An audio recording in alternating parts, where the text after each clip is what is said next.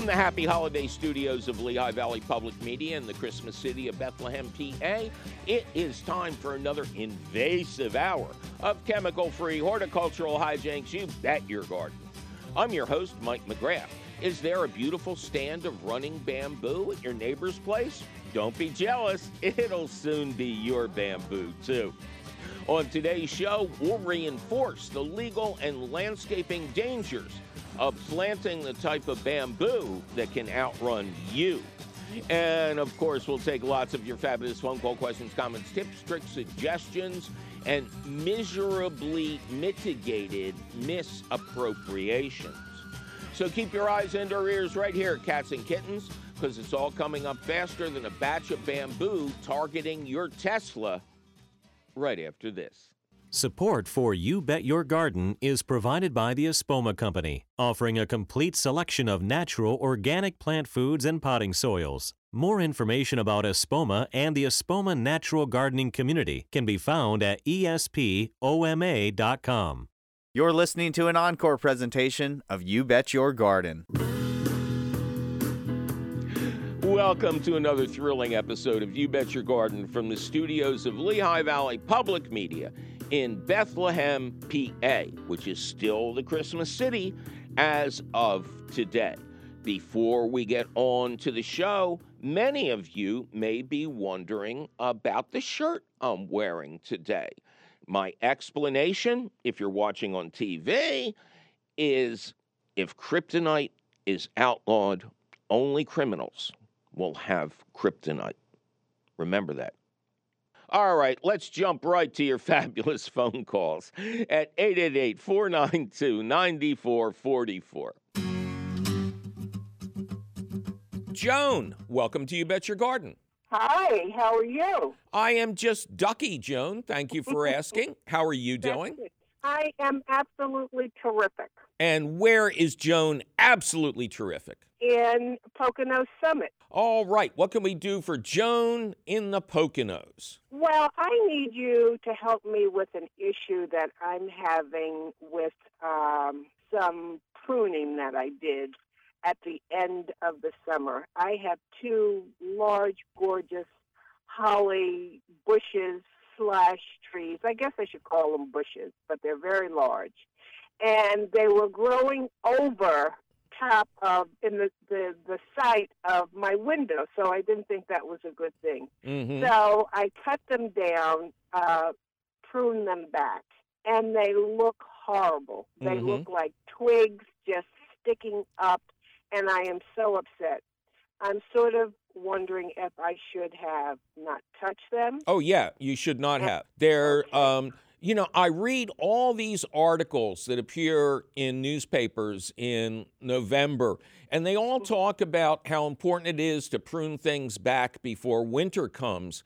And it Yes. really is the only terrible time to do pruning because pruning stimulates growth. When you prune at the end of the summer going into winter, you're mm-hmm. still stimulating growth. The shrub, the tree, whatever, it wants to go dormant. So you're sucking energy away that would be used to keep the plant alive during the winter. Plus, you can stimulate actual new growth of new branches. And then, if the, you know, nine days from then, if the temperature drops to 25, all that mm-hmm. fresh young sap freezes and it can really damage the plant. The oh, best time to prune hollies, of course, is the first freezing cold temperatures right before Christmas. Even if you don't celebrate the holiday, you can give it to your friends who do. Fresh holly always Oh, I see. al- Well- always looks great for the holidays. Um, Absolutely. Second best time, you can do it over the winter. You can also prune them back as they begin to grow in the spring. But nobody should prune anything in the fall. And I realize a lot of Oh. people are slapping their heads now, but don't do it next year, kids. Well, do you think they're going to grow back nice and lush and it's going to fill in on the top? What do you think? Yes and no. Yes and no. Hollies are remarkable in their ability to regrow. Is there any hmm. good growth down at the bottom of the plant? Fairly good growth, but it's becoming the the, the it's two. and they're becoming mature. And at the bottom, they're getting kind of thick and, you know, developing almost what might be called the beginning of a trunk. Yeah, that's how most hollies most hollies Okay. work. Um, Okay. So you've you've you've really crashed the tops of the plants, right? Yes, I have. So sometime over the winter, I would advise you to cut cut off all the ugly parts. Don't be afraid if you're not leaving a lot there. Um, Hollies have a remarkable ability to grow back from a stump. I have a, a Oh. holly outside my house uh-huh. that just never had a good shape to it, no matter how I pruned it.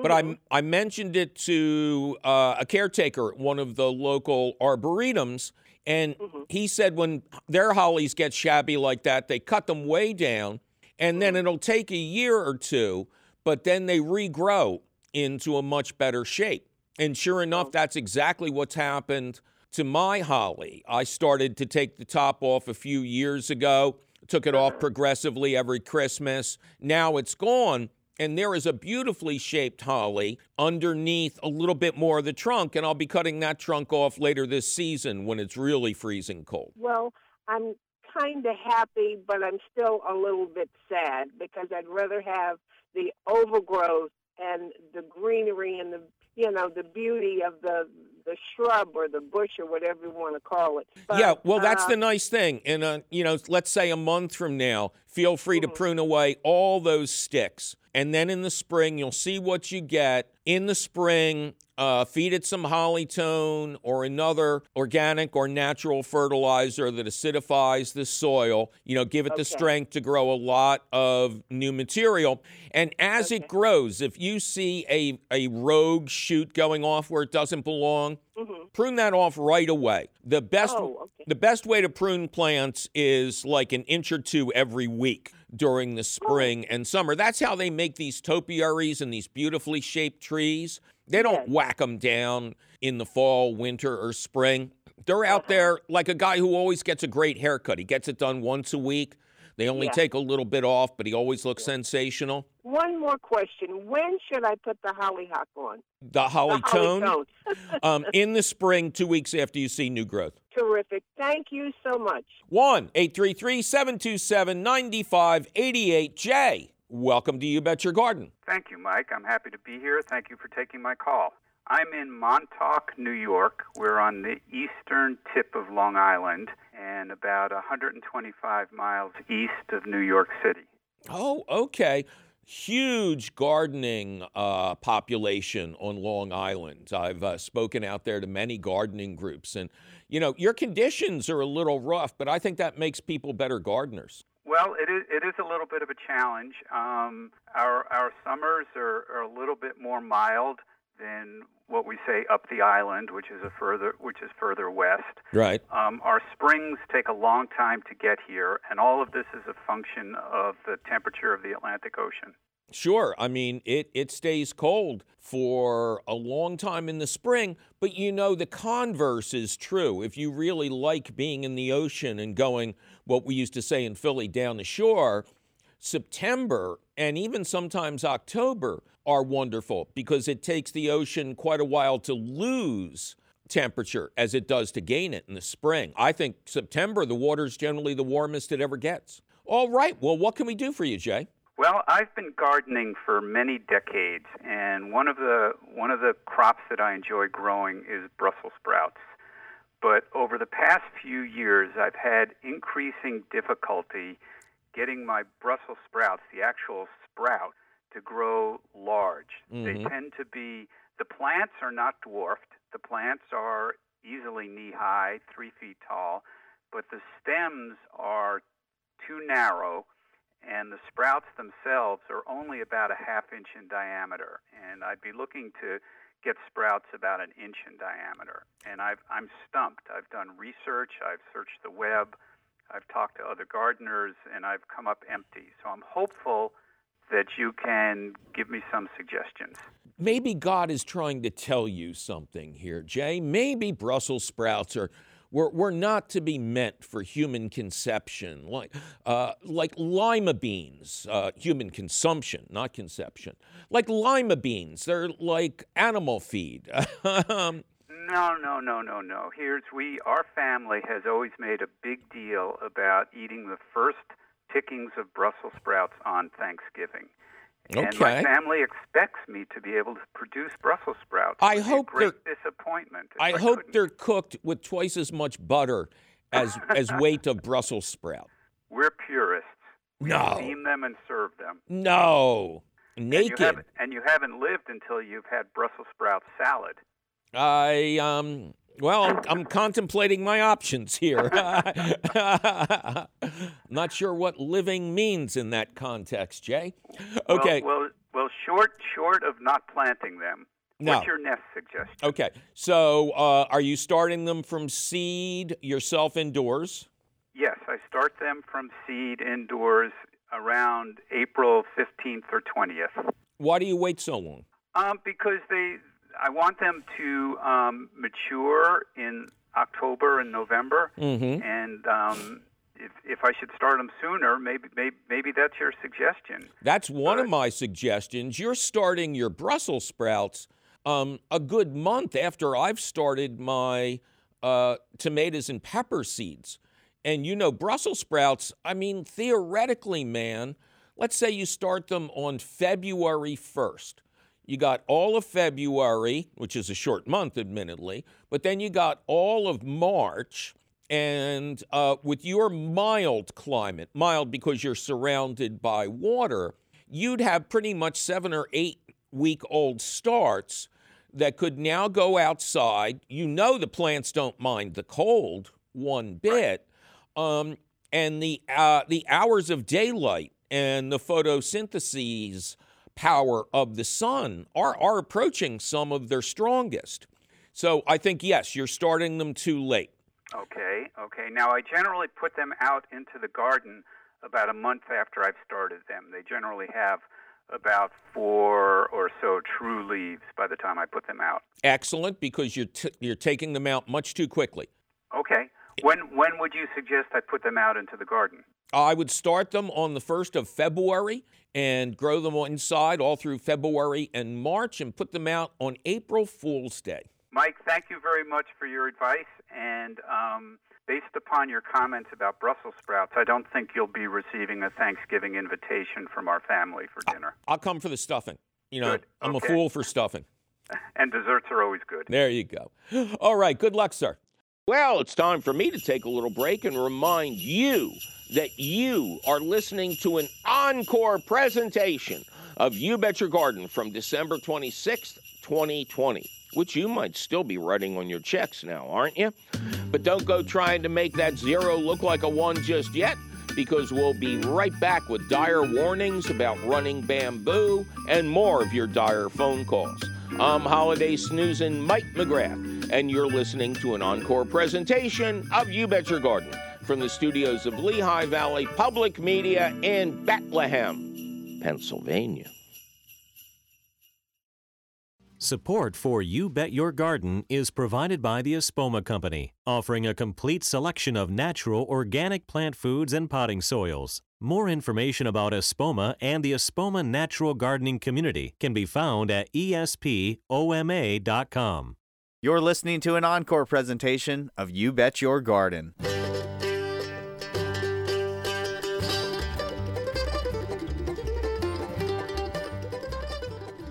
Welcome back to another thrilling episode of You Bet Your Garden from the studios of Lehigh Valley Public Media in Bethlehem, PA. I am your host, Mike McGrath. Coming up, we will tell you what your options are if you are cursed with running bamboo on your property or any property within a mile. Before we get to that, however, more of your fabulous phone calls at 888 492 9444.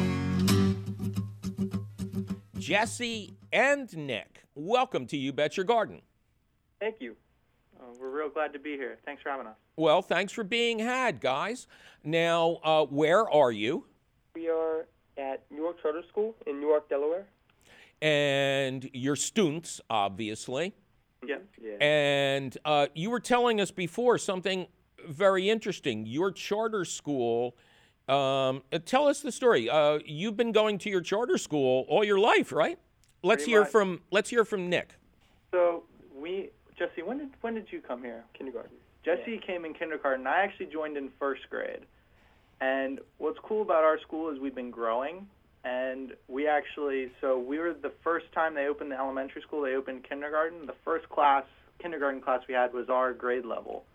And now they opened up the high school. We had our first graduating senior class a couple years ago. But our class will be the first class to go K through 12 in this school, which is pretty exciting for us. That's great, and it sounds like you've enjoyed the experience. Yes, of course. Okay, and you're the Newark Charter High School in Newark, Delaware. Uh, Jesse, you get started. What can we do for you? Well, uh, both of us are working on a project in our engineering class, and we have to look at a problem uh, and, and create a solution um, that solves the problem. So we're both interested in uh, conservation. So we chose rainwater harvesting, and we're planning on designing a a water tank-like uh, system that can collect water and distrib- distribute it autonomously and without using energy. So we know you know a lot of a lot about horticulture and the products that exist out there, and we'd like to know if there's any area that we can concentrate on and improve upon um, in this in our design process. Uh, Nick, do you want to add anything? Basically, we're looking into this from kind of an outside perspective because I know I own a garden and I know Jesse's got a lawn and everything, but we're by no means experts in this field. And that's where we could really use your help. Like, if you wanted a system that w- could collect rainwater for you to use in your garden, what would you want to have with it? That's mainly why we're calling here today. Right. And um, these systems do exist in several different forms, but I will remind you guys that this would have to be probably for a different part of the country. As, as you fellows know, especially the gardener, um, we were saturated with way too many inches of rain. You know, now if you were real rocket scientists, if you two were real brainiacs, you'd figure out a way to send our excess rain over to the West Coast so they wouldn't have all these wildfires. Um, and you've been, you're, you're geniuses. You've been going to this school all your life. You you should be able to do that. Matter transfer. All you need is enough energy, right, guys? Right. And uh, a problem that we're focusing on is how to create that energy. Uh, we're looking at hydrostatic pressure and gravity. So, if, however we can utilize that in our product um, can definitely uh, be more attractive to consumers. There are a lot of workshops held by uh, master gardeners and extension services throughout the Northeast that feature a system called rain barrels. And this is a giant 55 gallon barrel that, as you guys wisely note, is up on uh, stacks of pavers or in an elevated area so that the water can flow into the rain barrel from the gutters, but then it's up high enough that gravity can then feed it down without the need for a pump or electricity. And some people will simply simply utilize this to put a watering can underneath and do hand watering. Other people more sophisticated will run uh, watering tubes into their garden and just turn on the spigot when the garden needs water early in the morning and let the rain barrel empty out.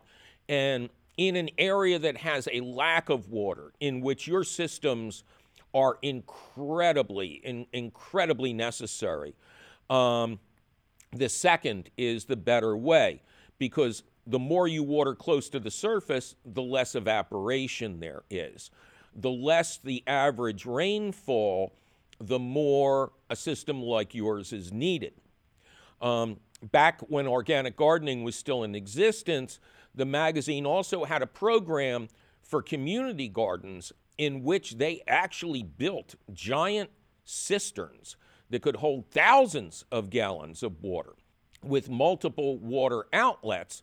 And these were simply fed by rain, but they were large enough that they could uh, fill up during the wet times and then be emptied during the dry times. And these things could store enough water you know, typically, even in the Northeast, it's not that wet in the summer, but it is in the spring and the fall and over the winter. So that's like a reservoir. That's when your cistern fills up and then you utilize it during the dry times. And there's also a third type of system which you may want to look at, but it is not as energy efficient. There are companies now that are building cisterns underground, whether your home is new or under construction, and all of the water, um, storm water from your driveway, all of the water from your gutters, it all goes to this underground cistern. So there's no evaporation now, there's no loss, and then when necessary, the water is pumped out to out to spigots or out to uh, you know water lines that are in the garden. But where your system could be most utilized is honestly out in the west. Although again, we may not have a wet summer like this. So you're looking at rain barrels and then you're looking at larger structures. And again, you already have the basic element down in that you use gravity to be your friend. One of the things you may want to do is compare the efficiency of water harvesting off of a one story home, uh, a rancher, versus a two or three story home. Because the taller the home, the higher up you can get that water tank, that water holder, and then the more natural water pressure you're going to have. Now, have you guys thought about mosquito breeding? Yes, so we were looking at one of our main sources was a WHO document about the health, safety, and different things about rainwater. Right, And World Health ma- Organization. Yes. Their major concern was, of course, the mosquitoes and the possibility of them getting inside the mosquito, the rain barrel. So we've been looking in, and a lot of products feature mosquito netting to keep mosquitoes out. We found a lot of barrels that are actually sealed to the outside. So the only way mosquitoes would get in is through the gutter systems, which already have natural the um, netting on them to prevent leaves and stuff from clogging. Well, uh, yes and no. Yes and no. There are, uh, you need mosquito screens generally on top of them. I've seen the designs that you talk about where it's the, the barrel, the barrel has a lid, the gutter fits into the lid. That would have to be sealed with caulking. Uh, female mosquitoes are very small, and if they sense water, they can get inside that tank. And then the mosquitoes that hatch out could very easily get out any holes. So it would have to be tight fitting. Either that, or in addition, if you wanted to be really clever, there's an all natural substance called BTI that prevents mosquitoes from breeding in standing water. And if you were to position this barrel or this structure near, say, a second floor window, then once a month you could drop uh, a BTI donut into the top of the barrel. You wouldn't have to worry about netting, you wouldn't have to worry about screening, and you would be making a mosquito trap. The female mosquitoes would still go to that water to lay their eggs, but the BTI would make the eggs inert. They would not hatch into biting adults. So you could have an open source of water that would reduce the number of mosquitoes in the landscape and still water the garden. That sounds like definitely something we can contribute into our solution. Thank you for that.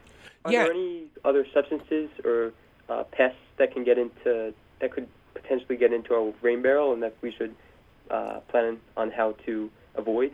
There's not going to be anything other that would get into your rain barrel that wouldn't almost become fertilizer. Like if birds poop in the water a little bit, I mean, that's simply food for your plants. You're probably going to have to design or incorporate some method of screening at the outtake if you do the open barrel method. And you'd have to lay screening over top during um, leaf fall season because you simply don't want to make it clog up. Uh, and remember that when you're talking about clogs, the bigger the spout, the more the water can come out, even if there's little bits of debris in there. But the smaller the spout, you really have to have a clean machine that is just water and none of the debris from the gutters or anything like that.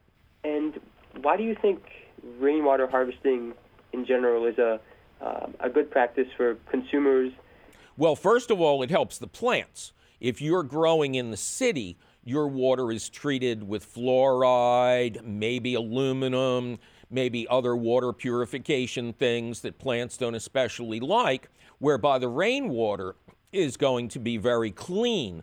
And there just seems to be something about rainwater that plants prefer. It's like they're it's in their DNA. And if it does go through a gutter that's got some dirt up there, um, some debris, some leaf fall, some seeds from the trees, then you know it's a, it's almost creating a, a little bit of a compost tea. So anything you can do to reduce the amount of water that goes into water purification systems, that runs into streams and rivers. Um, the more you can reduce that flow and slow down that flow, that's good for all aspects of the environment and it's very cost effective. That, that leads us into something, a problem that me and Jesse were considering being the materials we wanted to construct our solution out of. We were thinking leaning heavily on PVC plastic. I would I would toxicity. I would urge yeah, I would urge you not to. PVC is polyvinyl chloride. Uh, chloride being a form of chlorine. Chlorine gas killed the most soldiers during World War I. I consider it to be very toxic. If you're in an area with acid rain, it is going to leach those chemicals out of the pipe. I think you want to look for really inert alternatives. There are new um, there are new pipe types for indoor water that are free of these chemicals, um, and you know all of us test positive for these chemicals. Um, all of us have PVC in our urine and our bloodstream. Um, we don't want to contribute uh, to its use. There, there's where you guys need to really do some research and find the best inert substance. You know, there may be problems with these down the line, but don't buy into problems that we already know about. Okay? Yes. Thank you, Jesse. Thank you, Nick, from the Newark Charter High School in Newark, Delaware. Thanks, guys. Thank you. All right. Our number is 833 PBS WLVT. Eric, welcome to You Bet Your Garden. Hi there. Hey, Eric, how you doing, man? Very good. Calling from State College. Okay. Are you a student? A faculty. Oh, okay. What do you teach? Astronomy. Cool. So you're like uh, a rocket scientist there, huh? Uh, uh, something close by. Now, um, we're on the air in State College, at uh, duh, as you probably know. And uh, I've appeared there a couple of times. Great audiences, uh, a great town you have there. I did not realize that State College um, had an astronomy department. Oh, actually, we have a, a really strong astronomy department. People come from all over the world uh, to, to study and do research here. And I and but you also have uh, a, a weather forecasting department, right? Meteorology. Yep, the meteorology department is also very well known. Uh, AccuWeather is nearby, and our College of Earth and Mineral Sciences has a great climate group as well as uh, weather. Okay, so the big question, man, before we get to the gardening issue Pluto, planet or not a planet? Kuiper Belt object. Oh, you're so mean. All right, well, we'll try to help you anyway. What can we do for you gardening wise, Eric? A few years ago, I set up a raised bed in one of my few sunny spots, um, and uh, you know, okay, worked reasonably well. Got some verticillium, so made a second one to rotate things around. Um, but I started with the six-inch uh, beds, and I'm thinking now that it would be good to try to increase their height. And so I'm hoping this uh, fall to sort of make it a little bigger. And I was wondering, should I add like you know one inch of compost every month? Should I add six inches all at once? Should I kind of uh, how do I do it so that the uh, all the good work I've put into the soil over the years isn't eroded by my increasing the depth? Oh, it shouldn't. Um, I like my raised beds as high as they can possibly be. So if you have a way to add six inches or eight inches to that, absolutely go for it. Um, these beds have been in existence for a while. There's probably some weed seeds underneath the soil, so I, I would urge you not to disturb uh, the soil that will now become the subsoil.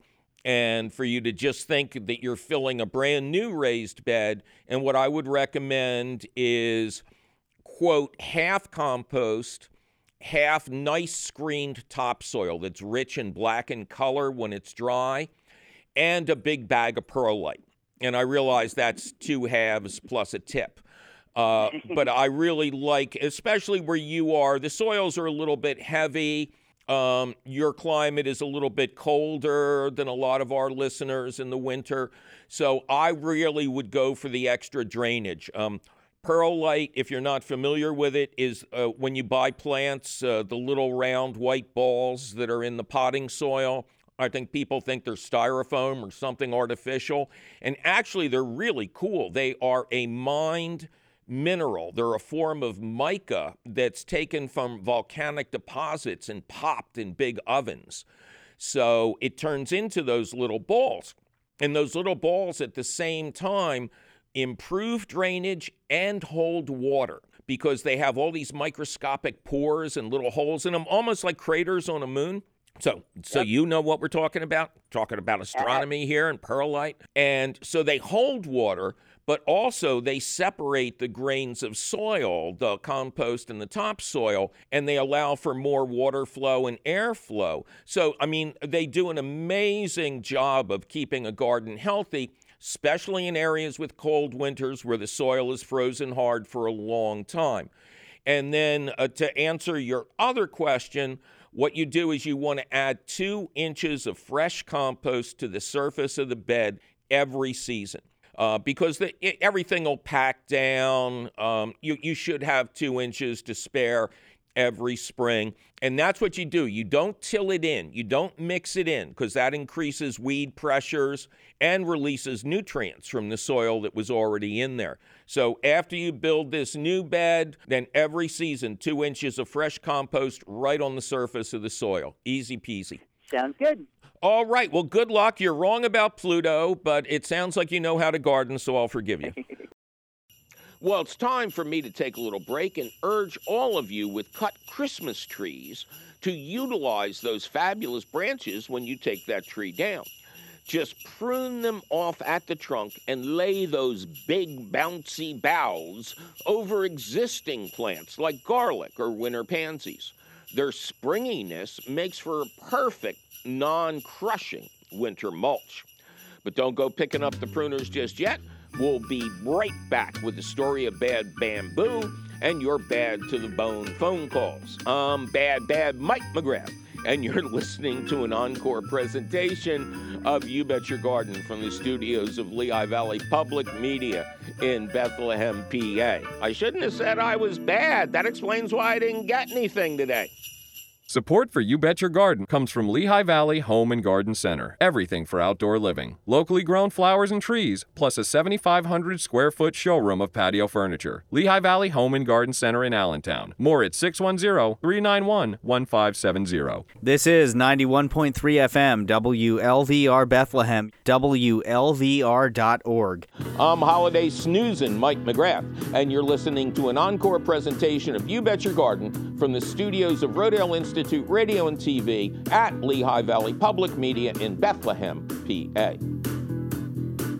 In just a little bit, we'll get to the question of the week about how bamboo must be banished from your property or you could get in trouble with the law as well as your neighbors. But first, a couple more of your fascinating phone calls. Catriona, welcome to You Bet Your Garden. Hi, Mike. Thanks for having me. Thanks for being had, Kat. How are you? I'm well, thank you. Here in Newport News, Virginia. Oh, okay, down in the uh, down in the Virginia Beach area. Correct. I'm just north of there by about an hour. Oh, well, that's a long. Uh, that's a long. Are you on the other side of the bridge, the Bay Bridge? Um. Well, yeah. If you're coming south, I would be on the other side of the Chesapeake Bay Bridge. Yeah. What? Yeah, by by about three and a half or four hours. Oh, okay. That what an engineering marvel that bridge is. I just love that thing. It's amazing, and it's especially good when you go across with a motorcycle on a wind advisory night. Oh, I can see that. For people who don't know, it's like 22 miles of highway right over what appears to be the ocean, but which is just a a deep part of the bay, and there's two gigantic tunnels you dive into and out of. It's uh, it's quite exciting. All right, it's so fabulous. what can we do for Cat in the Virginia Beach area? So I live in Yorktown, Virginia, and I was given a majestic palm by a friend of mine who had it in a sunroom in Newport News. Mm-hmm. And since the weather is dropping, it's consistently about in the 30s every night, and I have it in front of a townhome window. I just wanted to make sure that I was giving it all the care it needed to keep all of its leaves and grow some more. Well, uh, w- when were you gifted with this majestic palm? Oh, probably August, September, somewhere around there. It wasn't near 50s yet. Okay. Did did it sit outside at your place for any time? Never, never. It's always been inside. Okay. At Even at their place, I believe so. They had it in the sunroom, which was which was ideal, right? I'm sorry. Which was ideal for this plant. Yes, yes, uh, I believe so. They had it in the sunroom. It wasn't heated, so it was just protected, you know, by the natural insulation, almost like a greenhouse. Okay. So it does it still look majestic? Somewhat. It's getting yellowing around the edges of the leaves, where the leaves aren't necessarily like in front of the window. Mm-hmm. Yeah. Yellowing of the leaves uh, of houseplants can also be a sign of over watering. Um, how often are you watering this plant? At least every two days. Oh, and Yeah. is your air very dry in your house, or do you have it humidified to any degree? I don't have a humidifier in there because I'd have to refill it every day. Right. But it is so, right next to the heat vent. oh, okay. Well, you got to move it. It can't sit next to a hot air vent. Um, it had to have dropped some leaves as well, right? No, it hasn't dropped any Hasn't leaves, dropped and any leaves. the edge of the leaf that's yellowing has crept up, but very slowly. Okay. Um, I still would like to get it away from that vent. Is there another source of good light, bright light? I don't think so. Is the that's vent probably in- the best window in the house? Or is the vent in the floor? Yes. You know what you can do? You can go to Home Despot or Lowe's or a good hardware store and you can get those plastic diverters to put over Mhm. top of the heat vent that would push the breeze away from the plant. Okay. That's the first thing I would do. Um, second thing I would do is uh, how how tall is the plant? Oh gosh, I mean, if They're you're big. thinking of a normal eight foot window, Mm-hmm. the top of the leaf, the top of the leaf surpasses the window at a normal height and goes towards the ceiling. It's it's quite a large plant. Okay. And are you turning it to keep the light equal on all sides? No, and the reason why is I have one leaf that's completely taking up the entire window, like propped up against the wall. and Yeah. Every time I'd have to turn it, I'd have to remove the leaf and then prop the next one up. I would still turn it. Okay. I would still turn it, or else you're going to get a lopsided plant. Now, um, I con- haven't noticed any of the palm leaves turning towards the light from the window, though. well, they move slowly. That's that's Okay. true. Um, now, is it it's sitting in a uh, a saucer that's protecting the floor? It is. And do you ever allow water to build up in that saucer? No, I'm pretty sure I'm not watering it um, with enough water for the water to go all the way down to the saucer. If you have not had water come through to the saucer, then you're not overwatering. Okay. Um, and you say the leaves are kind of recovering. No, it looks like they're getting worse, but very slowly. And have you fed it? No, I haven't fed it because I was worried that going into winter, I remember because the sunlight is um, less in the winter, not to feed plants until the spring. Yeah, you're absolutely right. Um, let's hope that it's the hot air vent. So as soon as you can, get one of those diverters. You know what I'm talking about? Yes. The plastic things that fit over the vent in the floor. Divert the hot air away from there. Um, starting as soon as possible, mist the leaves every morning. Um, you know, get a nice mister and just spray the leaves gently until they're coated with water every morning. And Okay. the plant can absorb water um, from those leaves. And this should help combat what sounds like very low humidity in your house. If you're wearing a sweater and you have a fight with somebody and you rub your feet on the floor, can you give them a shock like electro? I haven't tried that with my husband. Are you recommending that? Well, it depends on what you got for Christmas, uh, you know, uh, whether it was adequate or not. So I'll, I'll leave that up to you. Uh, okay. But and then in the spring, I mean, just try to coax this thing through its first winter in your house. In the spring, repot it um, into a larger pot, not taller, obviously, but wider. Um, these things do need more room around the roots. Use a high quality potting soil. and then feed it by mixing in half compost with that potting soil. Um, and once the heat goes off, let's hope for a real regression. Is it growing any new leaves at all? It has two shoots, and it's difficult for me to guess if the shoots are or gauge. I mean, if the shoots are getting taller. Mhm. Um, but it does have one very tall shoot, and then one shoot that's kind of about half the height of the other one. Excellent, excellent. That's a great sign. That's the most perfect sign you can get with a plant like this. It's not unusual for you to have to modify the situation to get a plant to be happy. Again, yellow le- yellow on the outside of the leaves could just be environmental stress. Let's hope that's it. Um, but those new shoots are a very positive sign. I predict good things for the plant. Yay, that's exciting. All right, Kat? I have one more question for you. When it comes to feeding it in the spring, half compost and half potting soil, uh, and organic potting soil, should I use organic fertilizer as well?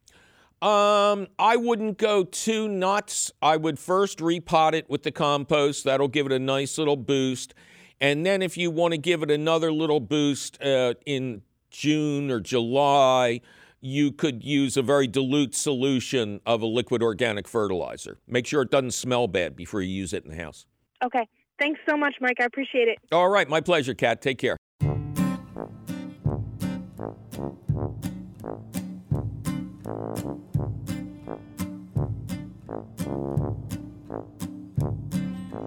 I broke a bat on Johnny's head. Somebody snitched on me.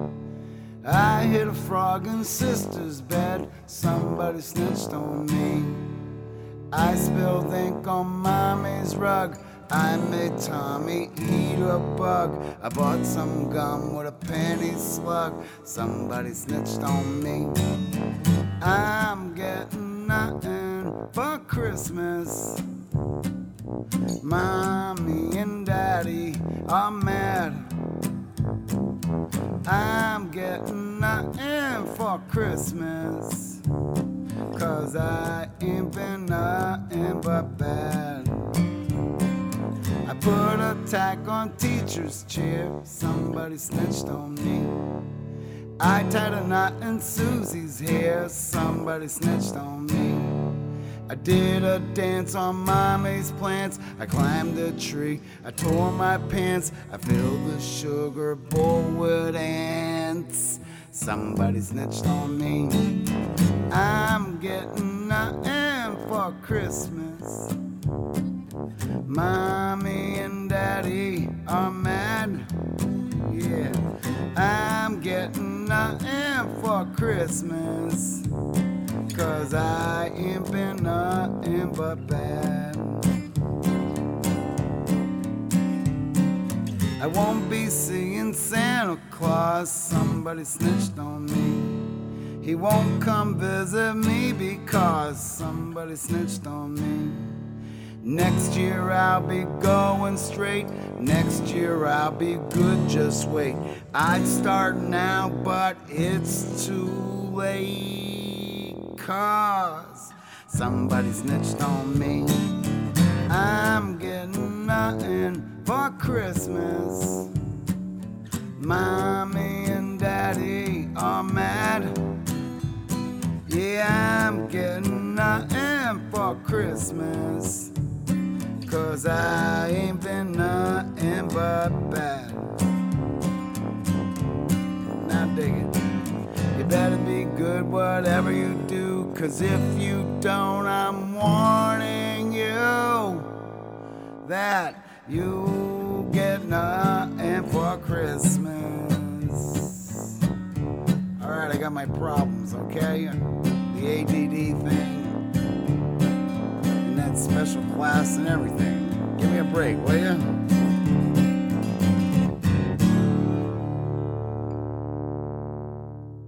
You're listening to an encore presentation of You Bet Your Garden.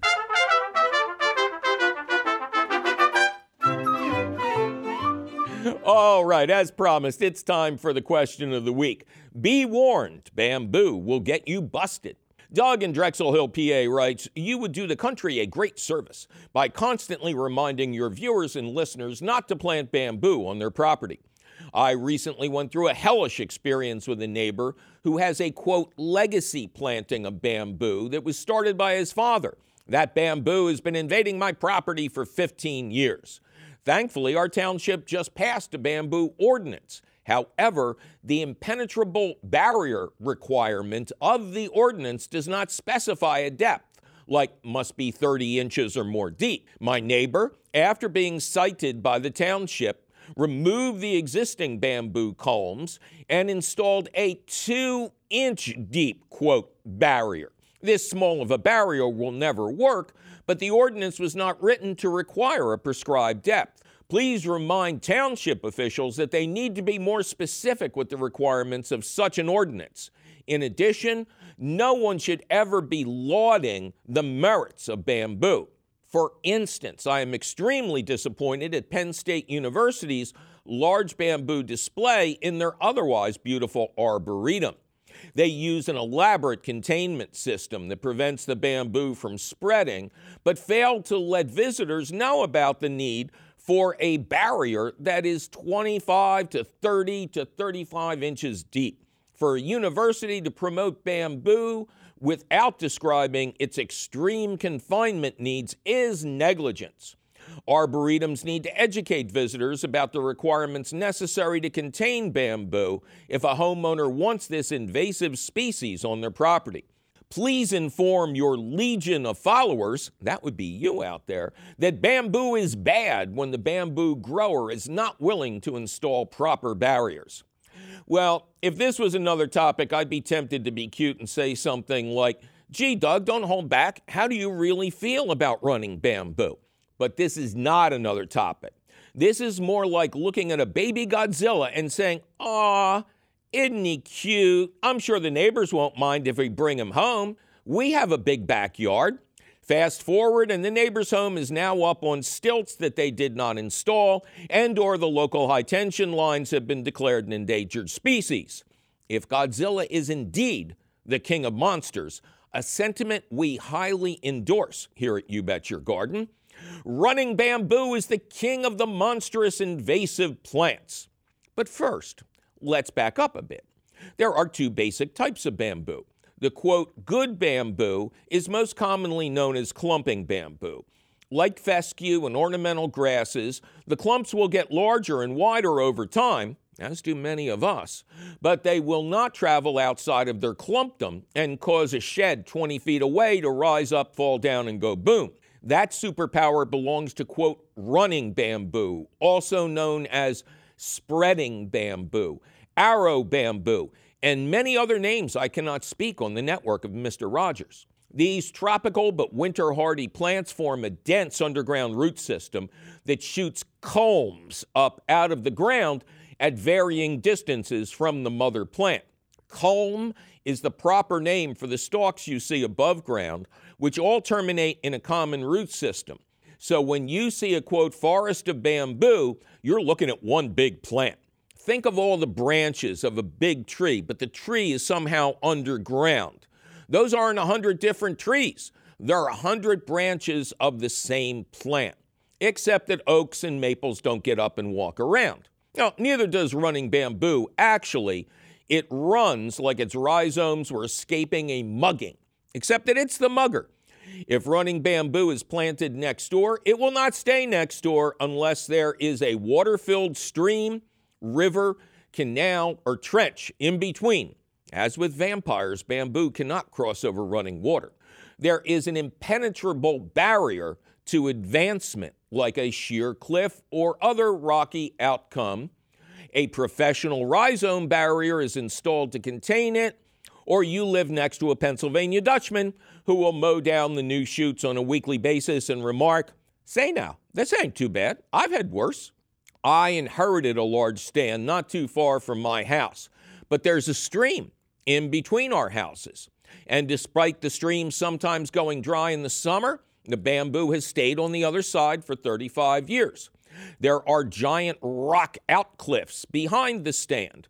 Our local road is in front of the stand, and although some shoots do get through, the township cuts them out and tars them over. And on the other side is my excellent neighbor Willard and his invincible mower. Hey now, no problem, says Willard. Okay, so where does this leave us as more and more cities and municipalities are banning bad bamboo? Doug's neighbor is wasting his time with a two inch barrier, as that is clearly not adequate to control these Asian triffids. Their bamboo ordinance, which I just read, may not specify depth, but it also does not bail out completely. Its specific language requires, quote, sheathing of a sufficient depth to prevent the encroachment onto neighborhood property. Simply said, if and when your new stuff still pokes up on Doug's side, his neighbor gets popped to the tune of 25 bills a day, and he has to pay for the removal of the new bamboo and a new bamboo barrier. Well, that sure was a sad story about an otherwise exceptional plant, now wasn't it? Luckily for you, the question of the week appears in print at the Gardens Alive website. To read it over in detail with links to helpful sites offering bamboo removal and containment advice, just click the link. For the question of the week at our website, which is still and will forever be youbetyourgarden.org. Gardens Alive supports the You Bet Your Garden question of the week, and you will always, always find the latest question of the week where? At the Gardens Alive website. Going to take a second here to thank Gardens Alive for their support over what must be more than a decade. It makes my Christmas merrier. But yikes! What? My producer is threatening to plant bamboo next to my broccoli. If I don't get out of this studio, we must be out of time, but you can call us anytime at 888 492 9444 or send us your email. You're tired, you're poor, you're wretched refuse teeming towards our garden shore at You Bet Your Garden at WLVT.org. Please include your location, and that's like a town and state, not the room you happen to be in. Ah, I'm out in the garden. Eh. You'll find all of this contact information at our website, youbetyourgarden.org, where you'll also find the answers to your garden questions. All of them audio of this show, video of this show, and our podcast. What more can we do for you? And please don't write in and answer that. I got enough work as it is. You Bet Your Garden is a half hour public television show, an hour long public radio show, and podcast, all produced and delivered to you weekly by Lehigh Valley Public Media in Bethlehem, PA. Our radio show is distributed by PRX, the Public Radio Exchange. You Bet Your Garden was created by Mike McGrath. Mike McGrath was created when he realized there might not be a Santa Claus after all and that made for a very rough December of 2018. Ken Queter plays our theme song. Our chief content officer is Yoni Greenbaum. Our angel of the airways is Christine Dempsey. Our engineer is always cheerful, Charlie Sarah. Our social media director is Amanda Norfleet. Check out her fine work and stay current with what's happening with the show every day at the You Bet Your Garden Facebook page. Teresa Radke is our profound producer of Priceless Production. The lovely Jonas Bowen is our audio editor. Judicious Jake Boyer does the video. Our director of directorial direction is the harassed and harried Javier Diaz, who takes all of the paper out of the restroom when the crew has been bad. Hey, anybody out there got change for a five? Hello, I'm in here. Zach the Tack is not in the house. He's home taking a turkey tryptophan nap, as is Jacob Morris and the rest of the usual gang of idiots, including yours truly. Our beloved CEO Tim Fallon um, appears to be snoring. I'm your host, Mike McGrath, wishing you the happiest and healthiest of holidays during this holiday season. And I'm wondering, what are we going to call the Christmas city now that the holidays are almost over and tossed trees covered with tinsel will soon be rolling like tumbleweeds across the Fahy Bridge? The Blast Furnace Barrow. No? You don't like it? Okay. Uh, the Lehigh River's favorite city. Uh, no, no reason to be mean about it. Woo! Hey, how about historic Bethlehem? What? They already used that? Oh, well, dig it out, polish it up, and we'll use it again until next November when we'll be the Christmas city once more and I will still be seeing you again.